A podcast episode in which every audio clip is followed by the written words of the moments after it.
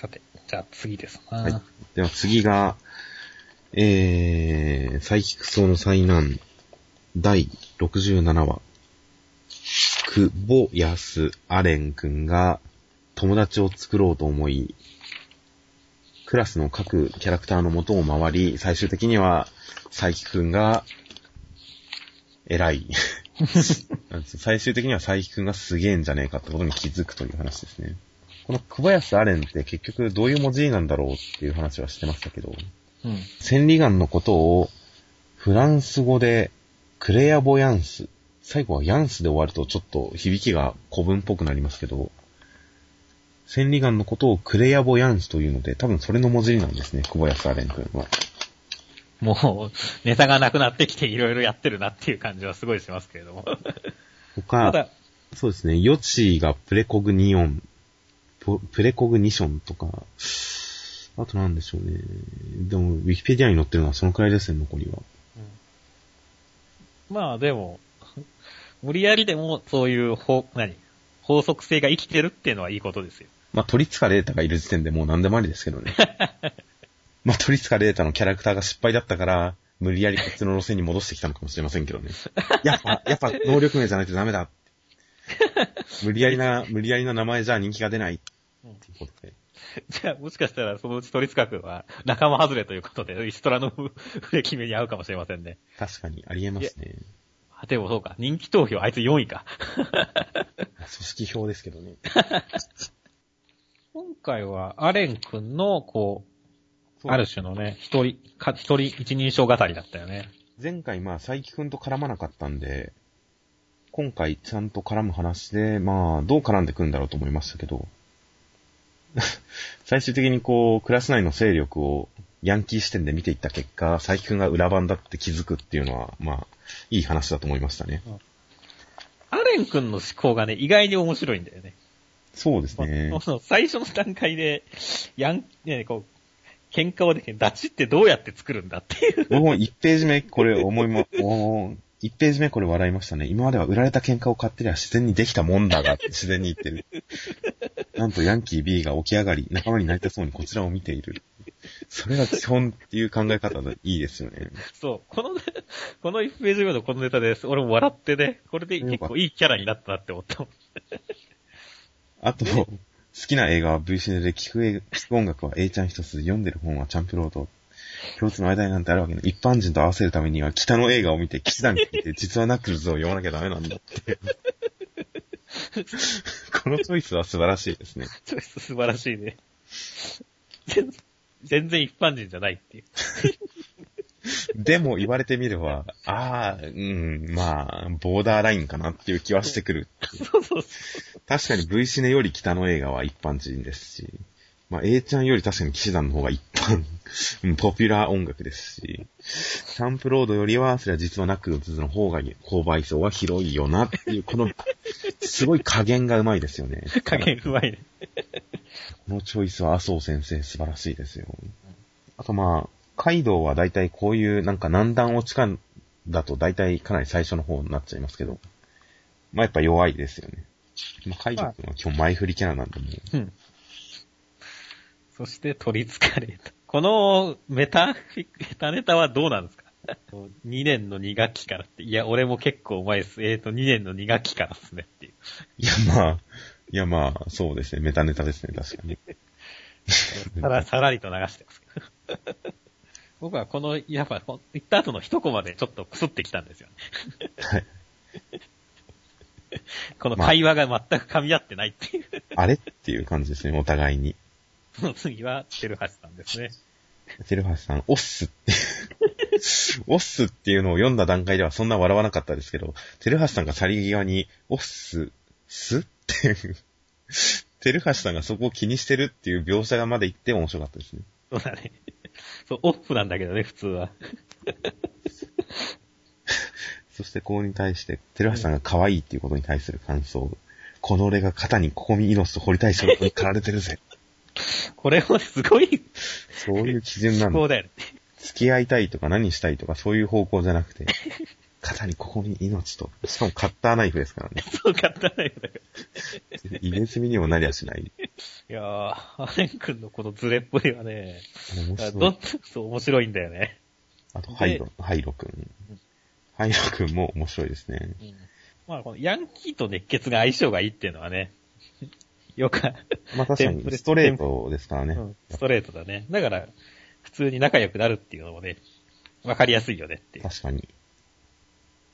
ま あ最初に、なぜこんなところで腹筋してんだっていうのは本当どんどんハイロくんは、ところを選ばなくなっていきますからね。そうだね。変なものに関わらねえようにしないと。そしてさりげなくなぜかゲイメガネが発生してますからね。こんな脇役前からいましたっけ？いや、いたかな？わからない。ハイロにタオルを渡すゲイメガネ。久保安くんに装飾系って感じって言って、乙女風に照れるゲイメガネ。いや、いたかな？ちょっとあんまり思い出せない。僕も気づいたの今回初めてでしたから、もしかしたら新キャラなのかもしれないですね。まあ、ちょ、ちょっと注目して、ハイロ君の登場のたびにちょくちょく見ておきましょうか。そして、ハイロくんの倒したい相手、粘土。粘土もそうですね、体育測定で、数値だけは遥か上ですからね。うん。そして誰も驚かないという。あ、はいはい、粘土ねって。あれを考えるとほんとハイロくんはいいやつですよね。でどう考えても粘土すごいのに。いや、いいやつっていうか、常識人ですよね、あの点に関しては。みんなが、いや、だってどうせ粘土だぜって言うと、ハイロくん突っ込んでましたからね。え、だって、え、だっておかしくないってちゃんとあの時突っ込んでましたからね。うん。やっぱ常識人なところがありますよ、ハイロくん。うん。熱いだけでねって。そして迷惑顔。最近の迷惑顔を最初出た時に、ちょっと嫌な気持ちになったんですよね、実は。あら、そうなの？僕は佐伯くんにはこういうことはしてほしくないなと思いましたね。ああ。あの、まあ、ポーカーフェイスのキャラだからね。そうですね。やっぱもう、直接的に相手をこう拒否できないような人であってほしかったんですけどね。はいはいはい。だから最後に迷惑は、迷惑顔もう二度とやらないって言ってるのに、ちょっとホッとしましたね。流れ的にはね、こう、まあ、ちゃん、さっき言ったねアレン君視点からの全員紹介会で、最後にちゃんと最近に繋がるっていう、非常に綺麗な流れで。いいですね。ネズミの嫁入り風な話でしたからね。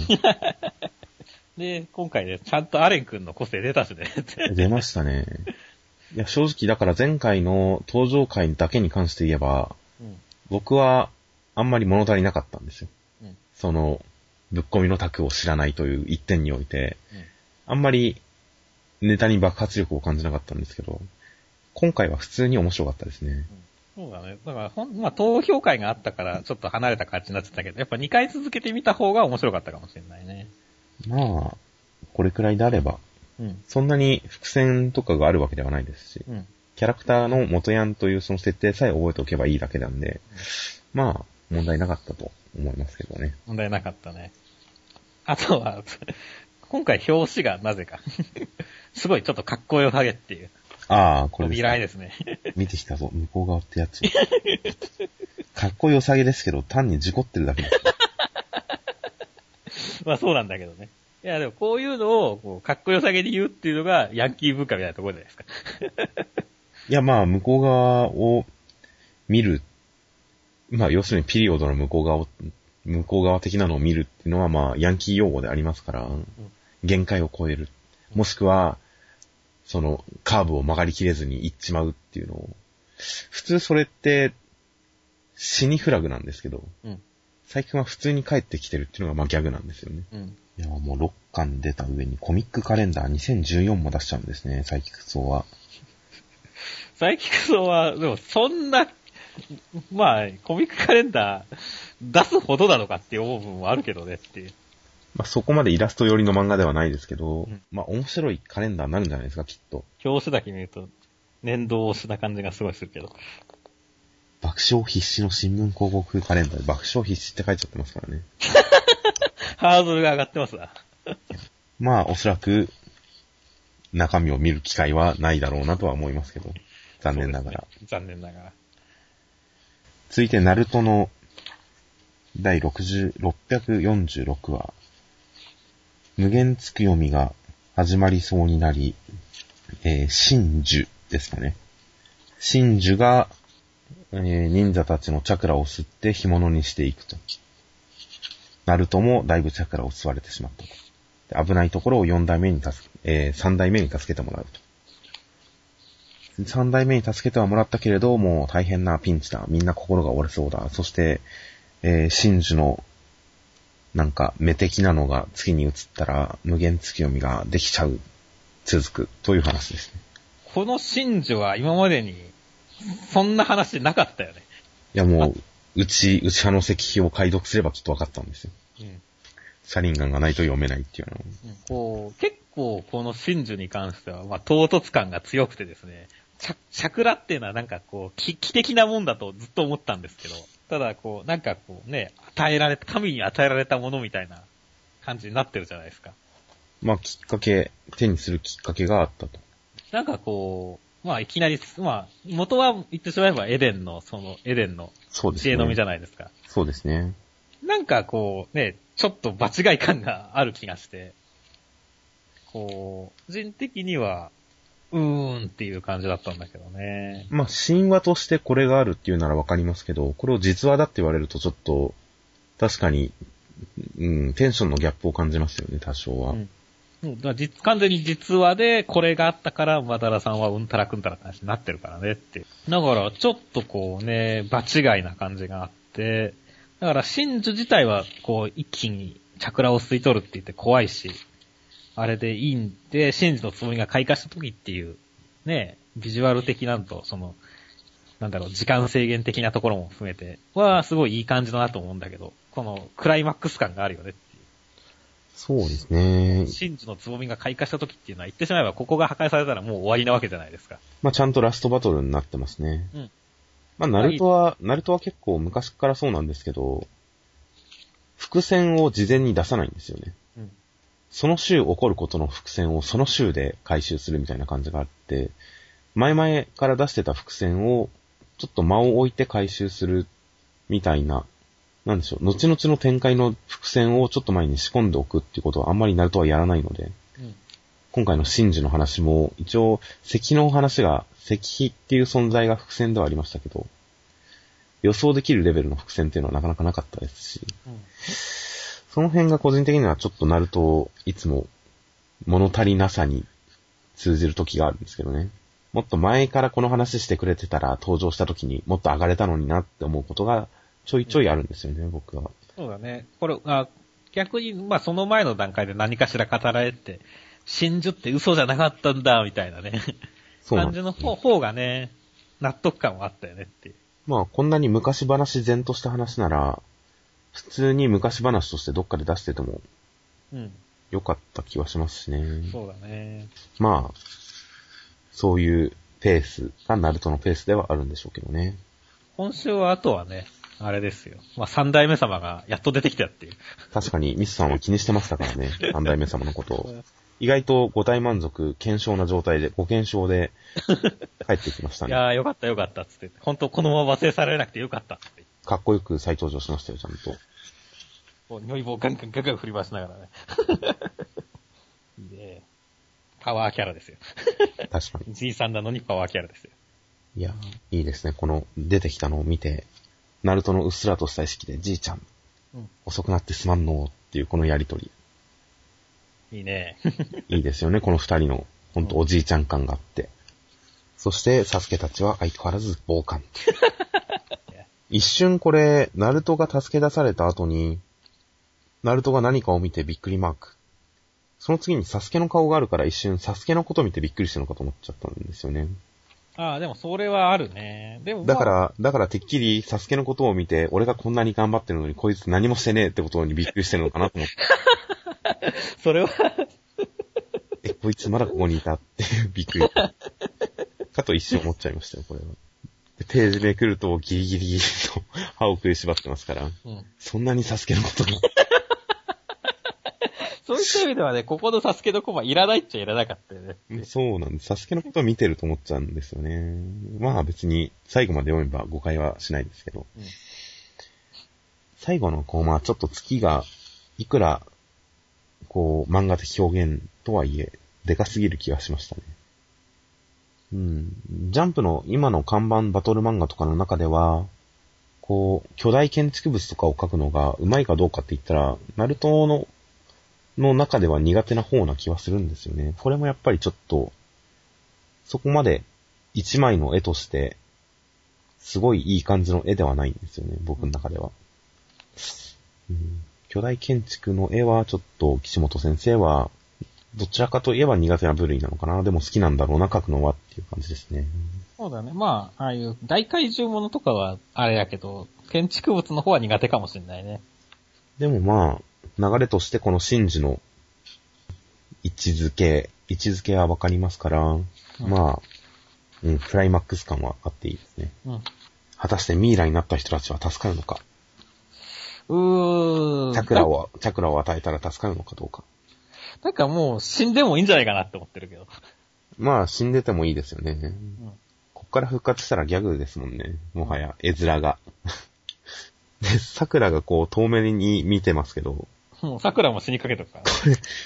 これなんか、絵がちょっと簡単に描かれて、顔をしっかり描き込んでないじゃないですか。うん。ちょっとした線でちょちょいと顔描かれてるじゃないですか。うん。そのせいで、ものすごい、やばい状況に見えるんですよ、これ 顔がもう、ほんとミイラになってるんじゃないかって不安になるんですよね。一応身の回りにまだこそう、な、チャ、ナルトチャクラオーラあるからね。う、だからさすがにミイラにはなってないんでしょうけど、うん。まあでもまだナメクジとかいるから大丈夫ですよ。早くちゃんと見たいですよ。い無事であるところを。もしくはミイラ化してるんならそれを見たいですよ。桜ちゃん頼みますよ。まだ活躍してくださいよっていう。本当ですよね。一瞬、二人と並んで戦えるようにみたいなシーンがありましたけど、そこまででしたからね。何だったんでしょうっていう。うん、ナメクジを出して、ナメクジを出して、うん、どうなったんでしょうね。ナルトの、ナルトがこう、全員にチャクラ行き渡らせて、みんなで平石の術とかのあたりでもう、ナメ、ナメクジとかも、もうかすれちゃいましたからね、残念ながら。残念ながらね。桜ちゃんはちょっと、いまいち活躍しきれてなかったですね。うんいやー、あとまあ、サスケも傍観してますから、こっから先のクライマックス戦ではみんなに日の光が当たってほしいですね。では、続きまして、ワールドトリガーの第30話。えー、えー、えー、まあ、ガンナー戦の続きとなりまして、えー、まあ、細かい駆け引きですね。あらすじとして言うほどのあらすじはないんですよね。ん結局、えー、まあ、嵐山隊が勝ちましたと。早いな。うん。ストーリーではないですからね、そこまでの駆け引きも。うん。え、まあ、嵐山隊が、ね、作戦をやって勝ちましたね。まあ、でも別に戦い自体は、あのーいい感じだと思いますよ。ガンナー戦。キトラさんが足をこう、まあ、例えて言うならば、かつての、あの、ジャンプ漫画、ソードブレイカーに出てくる、足が刀の女の人みたいな感じにして戦うっていうのも、ちょっと、まあ、面白くはありましたね。うん。面白いし、ちょっとセクシーな感じもありますしね。そう、この、蹴ってる時のね、ケツがセクシーだよねって。あ、そっちですか？あ、そっちじゃないのいや、足の、刀の足の、刃でできた足っていうのもセクシーだなってちょっと思ったんですけど。ああ、俺はむ、なんだろう、やっぱりこの、マントを着て蹴ってるシーン、はい。このトーマさんの頭を二つにしてるシーンの、ヒョウちゃんのケツはセクシーだなと思って。なるほど。言われてみれば、この上に弧を描くような線、数本がいい感じに効いてますね。うん。でもまあそんな意識はしなかったですね。まあでも、ヒトラちゃんはね、こういう、なんだろう、こう、アサシン的なのが似合うね。確かにそうですね。表情が冷たいまま、人の頭を上半分で切断してますからね。こう、なぜか、ミワタイの、あの、イメージ図の中でも、キトラちゃんはなぜかこう、いや、ギザギザ、ギザギザ場のね、確かに野獣のごとき。そう、やじの時、あれになってるから、こう、冷静な風に見せかけて、やっぱファイトスタイルは、やじ、そういう風にみんな見てるんだっていう。あと先週あの、ペイルアウトした彼が、普通にオペレーターの横でみかんジュース飲んでるっていうのが、ゆるいね。本当ですよね。戦いって言ってもそんなもんなんだよなっていうのが。まあ、トリオン隊はね、あれだからね。ねえ、まあそうですね。本人にはそんなフィードバックしないですからね。まあ、そういった意味ではね、まあ、本当に訓練的な感じなんだよね。ゲーム感覚ですよね。まあ、それがね、あある種いい、いい感じなんだけどね。あの、質の手が吹っ飛んだりしても気にならないしっていうね。まあそうですね。漫画の雰囲気に貢献はしてますよね。プラスに働いてると思いますよ。まあ、トーマさんはでも、奇襲受けたとはいえ、ダメだろっていう。え、どういうことですか？いや、ナンバーワンスナイパーなんだから。ああ、ああそこはもうちょっと警戒してよぜっていう。いやまあ、イモスナは背後からナイフでグサっていうのは FPS の基本ですからね。いや、もう嵐山隊完全勝利じゃないですか。まあ、危なげなかったですよね、もはや。うん。で、途中、トーマさんっていうね、増援が来たにもかかわらず、ほぼけね、一人削られただけで。結構、圧倒的な差があって勝った感じですよね。うん。そして、宮くん作戦終了よ。作戦が終了して、作戦が終了して、どうなるんでしょうね。ブラックトリガー諦めるんですかね。普通に考えれば、あの、ど、どういう作戦しろ、まあ普通に見れば、多分諦めるっていう。つまりもう、この二つが誰なのかわかんないけれども、う。はい。普通に考えれば立川さんと、あの、風間さんだけど、まあそうですよね、普通に考えると。うん。って考えればもう、アタッカー自体がいなくなってるんで、ねえ、逃げるですね。話になるし、まさかまさかの一方がジンさんっていう風になると、ジンさんのブラックトリガーを回収したからいいやみたいな。とも言える。ブラックトリガーはでもペイルアウト機能ないって言ってましたよね。あ、そうか。か。言ってたなどういう。、どういう意味なのかはよく、完全には把握できてないですけど。ああ、そうか。そんなこと言ったのはそうやったそうすると、じゃあこれがジンさんの可能性はないのか。ペイルアウト機能ないって、トリオン体維持できないぐらいダメージ受けたらどうなるんでしょうね。え、死ぬんじゃね？今はっきり言っちゃったけど。まあその辺はちょっとまだ明らかになってないんであれやけど。ちょっとわかんないですね。そうですね。まあそうか。ジンさんにそのね、ベイルアウト機能がないっていう時点で、これが二つは、まあもう完全に風間さんと立川さんだよねっていう。そうですね。まあ一応第二候補、第二っていうほど候補ではないですけど、まあ裏を読むとしたら、例えば、普通にネイバーが発生して誰かがやられちゃったとか、だから実戦になったから作戦終了よみたいなやつとか、もしくは、裏でなんかもう一部隊、実は彼らも知らない裏部隊がいて、それがユーマのブラックトリガーなんと取っちゃったとか、うん。だから作戦終了よとか、まあそういう裏読みしようとするとそんな感じですかね。まあ可能性は低いですけどね、今のところ。なんかもう普通に買っちゃった路線が一番強いよねっていう。そうですね。ただ、うん、それだったらこんなごまかすような表現するかなっていうのもあるしねっていう。そうなんですよね。ちょっと、ちょっと疑いが残る感じなんで。まあだから来週、ああ、やっぱりねで終わるのか、ええーってなるのかっていうのは、まあちょっと、そうですね。来週見てからですかね。まあ意外とでも、掲載順位高いんですよね、ワールドトリガー。やっぱバトルって戦ってるだけで強いんですね、ジャンプにおいては。個人的には本当、主人公が絡まないバトルってあんまり好きじゃないんですけど、基本的にどの漫画でも。うん、でも順位的にはちょっと、そこそこ、そこそこ安定はしてますね。うん。では、続きまして、銀玉、センターカラー銀玉の第461回。ゴキブ、ゴキブリーダーとなった近藤さんがさらに悪どいお店に、出し物に、次々と翻弄されつつ、最終的にはちょっとおたえさんにも少しだけ認めてもらったかなといううん感じで終わりますね。銀玉映画は大好評だったみたいだね。興行収入が本当規模に比べたら、すごいですね、これは。そう、劇場公開数の少なさを考えればね、16億円って相当ですよ。いや、もうかなりですよ。いやー、やっぱ、不女子の購買力はすごいですね。男オタクと女オタクだとやっぱかなりの開きがある気がしますね、購買力に。そうですね。えー男オタクはあんまり作品好き、萌えを恋愛と捉えないですけど、捉える人もいますけど、うん。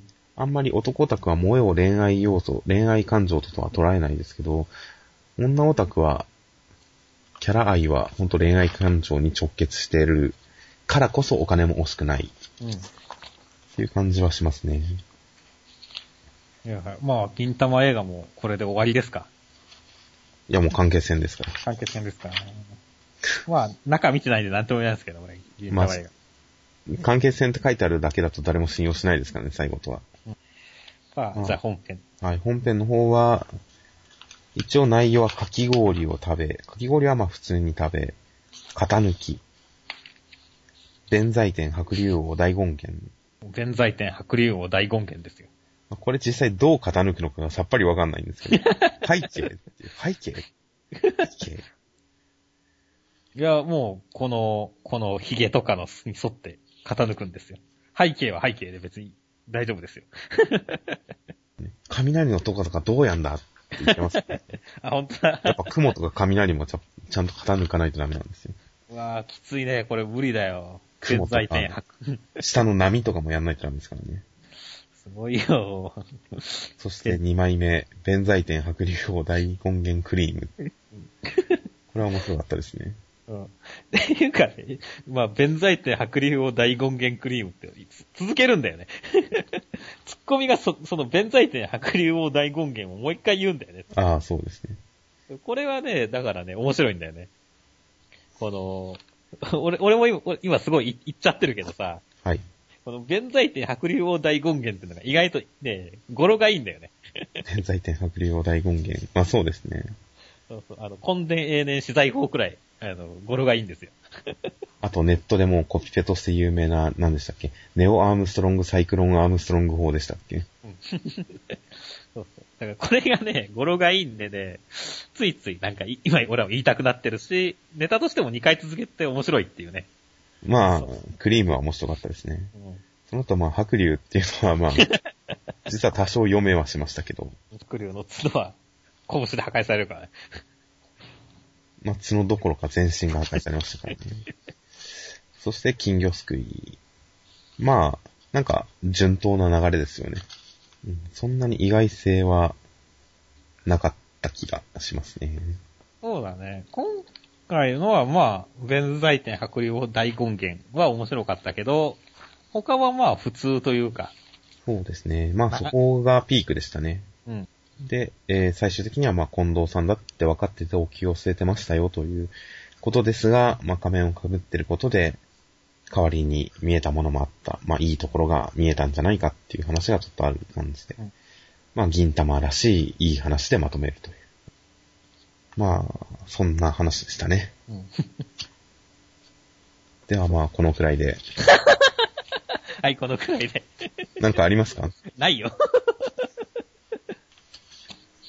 では続きましては、トリコの、トリコの第249話、マイノリティワールドが発言。マイノリティワールドは、もう、なんとびっくりすることに、肉体の機能すらも少数派に支配され、生きようとする肉体の機能が全部死のうとする少数派の力に支配されて、肉体が生命活動を停止するという能力でした。総水能力だね。そして、それに対してミドラーさんは、自殺をするということにより、死のうとする体が生きようとする少数派に支配されて、勝つということになりました。そして最後、ハングリースペースが発言。いいね。すごいとんでも理論だね。そうですね。先週の予想は大外れでしたけども、この決着は俺は素晴らしかったと思います。まあ、ありだとは思います。なんだろうね、この、なんだかよくわかんないけど、とにかく、こう、なんか納得させてしまうっていうのは、実にジャンプ漫画らしくていいですね。まあ、そうですね。僕は、こう、セイントセイヤとかを思い出してましたけど。セイントセイヤも結構その、なんでそんな理論で返すのっていうので返してるけど、なんか納得しちゃうっていう。まあ、かなりギリギリですけどね、今回のは。ああ、今回のはギリギリだね、確かに。結局はこの、まあ、ガルちゃん的にはどうなの？このマイノリティワールドの破り方は。破り方は、よく考えると、やっぱり疑問が残りますよね。そ ういう問題っていう言葉、言葉遊びのレベルに感じてきますからね。ただまあ、これに文句を言うのは野暮ってもんだよっていう程度の認識はあるんで、まあ、いいかなと受け入れてはいますよ。そうだね。そしてハングリースペース、空間が食うという、この能力。一流さん、一流さんの腕はもうグズグズですしね。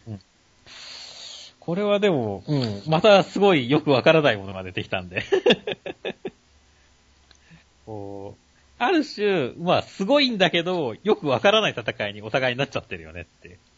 もうテリトリー系の能力ですからね。うん空間パオペイであり、うん。テリトリーでありうん、それまでの能力とはちょっと次元が違いますよ、お互い。そう。だから話す、戦いがね、一気に大雑把になってるんだよね。そうですね特殊能力合戦になっちゃってて。一流さん、奥義一本橋って言ってますけど、正直、これ使わなくても待ってればいいじゃんっていううんレベルではありますからね。うん。結果カウンター食らっちゃったしね。そしてハングリースペースは何でしょう？どういう能力なんですかね？本当空間、自分の細胞を空間に散らして細胞で食っちゃうとかそういう感じなんですかね？どうだろうね。ちょっと全然予測がつかない。まあ、もうマイノリティワールド自体が、とんでも能力だから、今度はどんな能力が出てくるんやろうっていうワクワク感はあるけど、ちょっと置いてけぼり感もある。まあハングリースペースに関しては結構物理的な攻撃能力っぽい感じもありますから、まあ、来週説明されたら結構すんなり力対力の戦いになるのかもしれませんしね。うん。まあ、ブラックホール的なもんなんじゃないですかね。それは微妙に僕は違う気がしますけど、うん。まあわからないですね。まあ正解は来週で。はい一応まあ今回マイノリティワールドの説明の肝というかピークは多分、まあ肺は酸素を取り込まなくなりとかいうあたりまではともかく、うん肝臓はグリコーゲンの合成をやめ、解毒を停止。そんなになんか気になった？いや、そんな具体的なんだっていうこと この細かさ。他のやつは結構ざっくりしてるんですけど、例えば肺なんかも、あれですよ、赤血球が酸素との結合をやめっていう言い方もできるわけじゃないですか。うん。でもそうは言わなくて、肺は酸素を取り込まなくなり、心筋は止まり、心臓はポンプの働きをやめる。血液が逆流し、脳は神経を介した情報伝達をやめる。まあ、結構ざっくりした言い方してる中、突然肝臓だけグリコーゲンの合成をやめ、解毒を停止ですから、これ浮いてて僕は好きですね。まあ、浮いてるね。あの、ジョジョのジョルノ・ジョバーナが骨が折れた時にいちいち僕の大難何骨が折れ、何骨は何骨に食い込んでいるみたいなことを自分で説明し始める、あれに似た、あれに似たちょっとの乗ってる感があっていいですよね。で、えー続いてが黒黒くの第7話。まだ7話なんですね。第7話。えー、千秋ちゃんと黒くさんが東京タワーの地下に設置された、えー、新人研修センターに行き、まあ、全国の裏役所、そうですね、裏役所の職員の研修を受けることになる。で早速乗り込んでいくと、えー、まあ、黒くさんは問題ばかり、千秋ちゃんも抑えきれず、千秋ちゃんはもう玉区民愛が、区民愛が爆発し、早速人さらに、人腹に。そこに23区役所というエリートどもが集まってる裏役所が現れ、そこの一人が黒木さんと犬猿の中、とても雰囲気が悪くなってるところに止めようと入った千秋ちゃんが、さらに混乱に火を注ぐというお話でした。結構詰め込んでますね。今説明してて困りましたけど。うん。最初に気になったこととしては、はい。この11区画っていうのが結構びっくりなんですよね。ああ、それは、え、どっちですか？多くて少なくて。うーんと、少ない。ああ、なるほど。その、県ごとにあってもおかしくないってことですかね？そうそうそう。一応さ、西東京多摩市役所があるわけじゃないですか。はいはいはい。で、まあそこを西と考えて東、東京があったとしたときに、他が広すぎるやろ。だから厳密に言うと東京23区に関してはまだわかるわけです。そこだけ特別区画になってるっていうのは。はいはいはい。多摩市だけ浮いてねっていう。これ一応、こう、ああ、そうですね。仙台市役所とか新潟市役所とか書いてあるから、もっと市役所レベルで言ったらいっぱいあるのかなと思ったら、そういう書き方でもないですね。多摩市役所。そうそうそう。だからそう考えると多摩市役所だけ、超浮いてますね、これ。そう、超浮いてて、しかも範囲超ちっちゃいじゃないですか。ちっちゃいですね。まあ、変な話で、霊的な、まあもっと霊的な話でいけばさ、23区は特別にしてもさ、はい。四国とかさ、やばそうじゃない？四国とかで、もっと5つ6つに分かれてもいいしさ、他も結構霊言新たかなところあるわけじゃないですか。恐れ山だけ別個とかでもいいしさ、みたいな。まあ四国の役所名が読めないですけど ね。伊予の、伊予の稲島役所的な、全く読めないうん。ここだけやっぱおかしいですよ。他、広島市役所、大阪市役所、新潟市役所、仙台、柳川、関東、札幌、い、伊予のやっぱ四国はちょっと特別感がありますね。なんか、後々絡んできそうな気がしますね。うんそう、だからそういった中で、玉だけ、こうだけ浮いてるっていうのはね、なんか、あのーまあ、今回はギャグで、うち二人しかいないんだけどとかって、後にギャグになってるけどさ、はい。なんか後に、すげえなんかがありそうだよねっていう。まあ、玉は何かの土地なんでしょうね、きっと。うん。なんか霊的にすげえみたいな話が出てくるんだろうなっていう気がする。何かのきっかけで、もともと妖怪が集まって、後付けで役所ができたのかもしれないですし。うん何かあった可能性はありますね。うん結構流して読んでましたけど、確かに玉市役所が単独でワンブロックなんだって思ったらすごいですね、これは。うん。まあ内、内容的にはやっぱ、こう、千秋ちゃんと黒木さんの組員愛が発揮されるっていういい話成分があるんで、やっぱ良かったですね。そうだね、中身的にはね。しかし、あともう一個気になったのがさ、はいこう人間が珍しいって言っててさ、はい。こう結構、まあ、実際、他の奴らがみんな何かしらの妖怪っぽいような、まあはいはい。絡んでくる奴はちょっと人間っぽいところあるけどさ、はい。結構、なんか、二つ目だったりさ、頭尖ったり、角いっぱいあったり、いろいろみんな妖怪っぽいじゃないですか。はい。でもなんかさ、今回新しく出てきた3人、はい。23区役所は、この、まあ、仮面の人はともかくとして、残り二人もすごい人間っぽいよねっていう。まあそうですね。この人たちも人間なのかしらって思った思いながら見てました。うーん、人間じゃない、んじゃないかなと思いながら読んでますけど、何かしらの妖怪なんですかね。妖怪なんじゃないかなと思いましたけどね、なんとなく。まあ、何かしら、じゃあ元ネタがあるのかしら。まあ今後見てみないことにはわかんないですね。まあ、あれですよ。あのー、ドクターのキャラクターも見た目人間でしたし、でも妖怪でしたし、うん。まあ、基本人間風でもやっぱ妖怪っていうキャラは結構いるんじゃないですかね。まあいいですね、千秋ちゃん。大人気のヌエの乳ジュースを。まさかまた出てくるとは、ヌエの乳ジュース。本当大人気なんだね。